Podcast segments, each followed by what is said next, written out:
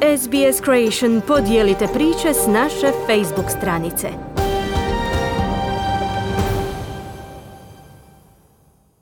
Vi ste uz program radija SBS na hrvatskom jeziku. Ja sam Mirna Primorac. Novo izvješće sugerira da bi se iznos potreban za financiranje skrbi za starije osobe mogao udvostručiti u nadoljezećim desetljećima zbog očekivanog porasta starijih ljudi kojima su potrebne usluge smještaja. No iz udruga zaposlenika u tom sektoru kažu kako najvažnije pitanje nije pitanje koliko je novca potrebno, već kako se taj novac troši. Prilog Debre Grouk pripremila pripremila je Marijana Buljan. 1%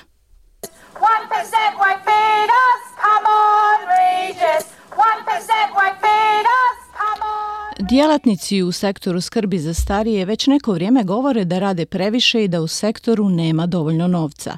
Odnedavno se bore za povećanje plaća poput ovih njegovatelja u Queenslandu, koji kažu da podizanje od 1% koji im nudi njihov poslodavac nije dovoljno.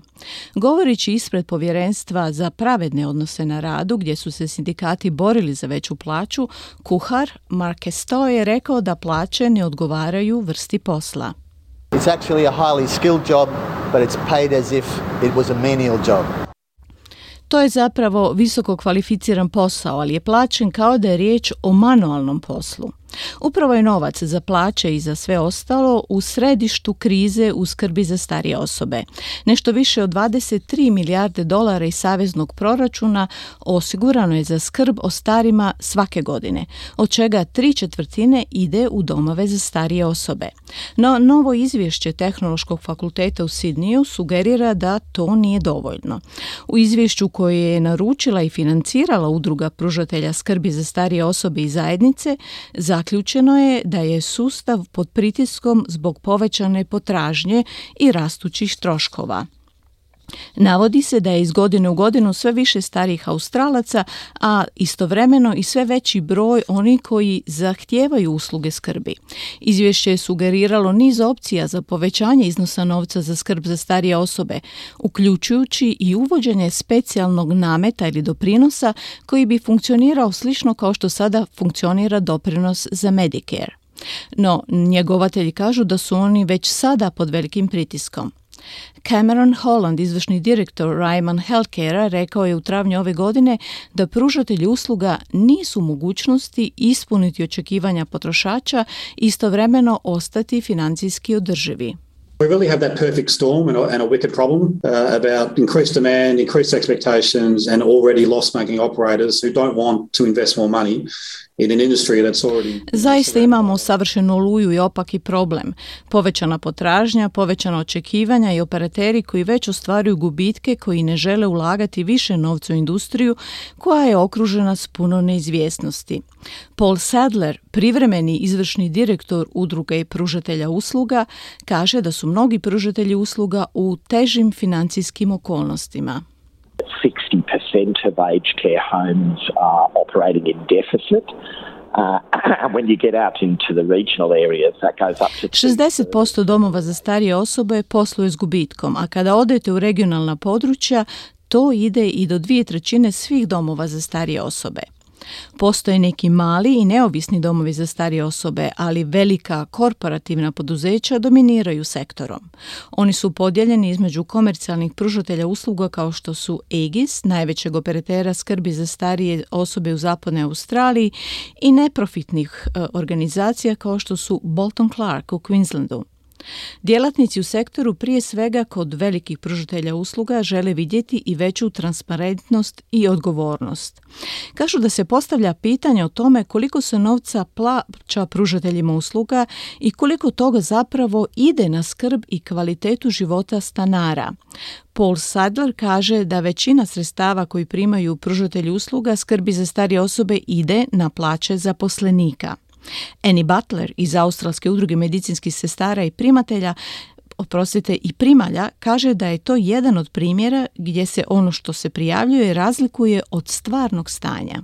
We need to not just see rosters, we need to see what payroll was actually used because we know of circumstances where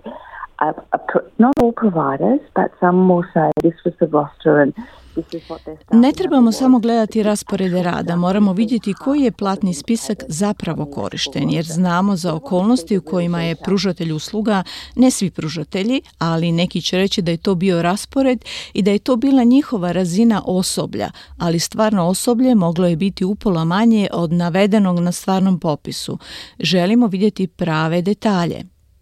Stuart Brown je ovlaštena računovodstvena tvrtka u Sidneju koja provodi istraživanja financijske uspješnosti u sektoru skrbi za starije osobe. Viši partner u toj tvrtki, Grant Corderay, rekao je u prosincu prošle godine da se dodatak od 10 dolara dnevno po krevetu koji osigurava federalna vlada, a koji je osmišljen kako bi se osiguralo da su stanari pravilno hranjeni, u biti koristi za zatvaranje financijskih rupa. It was targeted to ensure that providers met their commitments to provide the right quality of food, be, be it the sustenance, be it the oral health, be it the, the dietary areas, be it the variety. Absolutely.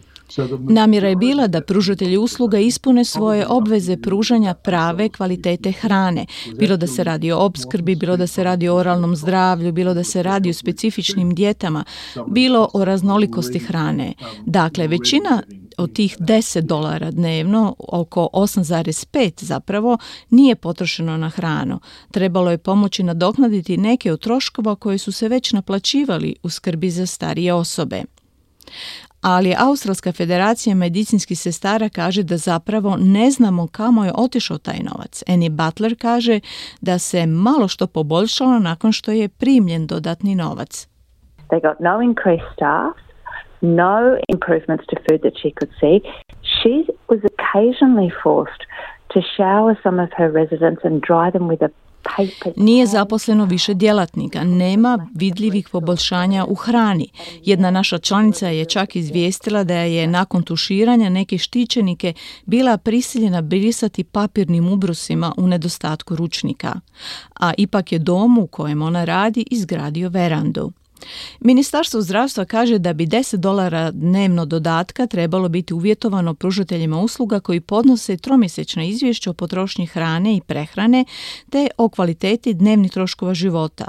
Kaže da će svakog pružatelja usluga koji troši manje nego bi što bi trebao uputiti na komisiju za kvalitetu i sigurnost skrbi za starije osobe. Paul Sadler iz udruge pružatelja usluga kaže da su pružatelji usluga sretni što su uvedeni dodatni zahtjevi za izvješćivanje, ali da jednostavno ne žele da se time poveća i birokracija. The ALP made some commitments about improving transparency.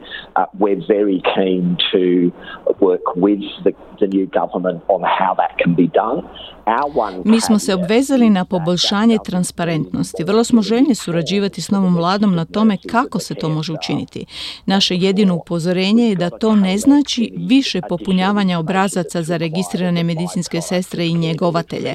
Moramo prikupiti sve dodatne informacije koje su potrebne kao nus proizvod pružanja skrbi, a ne da imamo dodatnu papirologiju koja zapravo odvraća ljudi od ljude od pružanja usluge.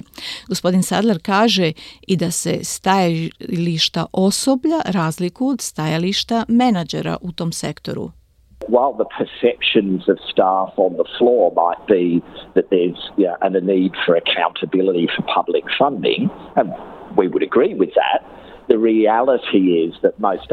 Iako bi percepcija osoblja moglo biti da postoji potreba za odgovornošću za javno financiranje, a mi bi se složili s tim, stvarnost je da većina pružatelja skrbi za starije osobe troži više novca nego što prima od vlade ili od starih ljudi. Zato mislimo, kao što se i navodi u ovom izvješću sveučilišta, da ovdje postoji problem s financiranjem koji treba riješiti, kazao je Paul Sadler iz udruge pružatelja pružatelja skrbi za starije osobe i zajednice. Želite čuti još ovakvih tema? Slušajte nas na Apple Podcast, Google Podcast, Spotify ili gdje god vi nalazite podcaste.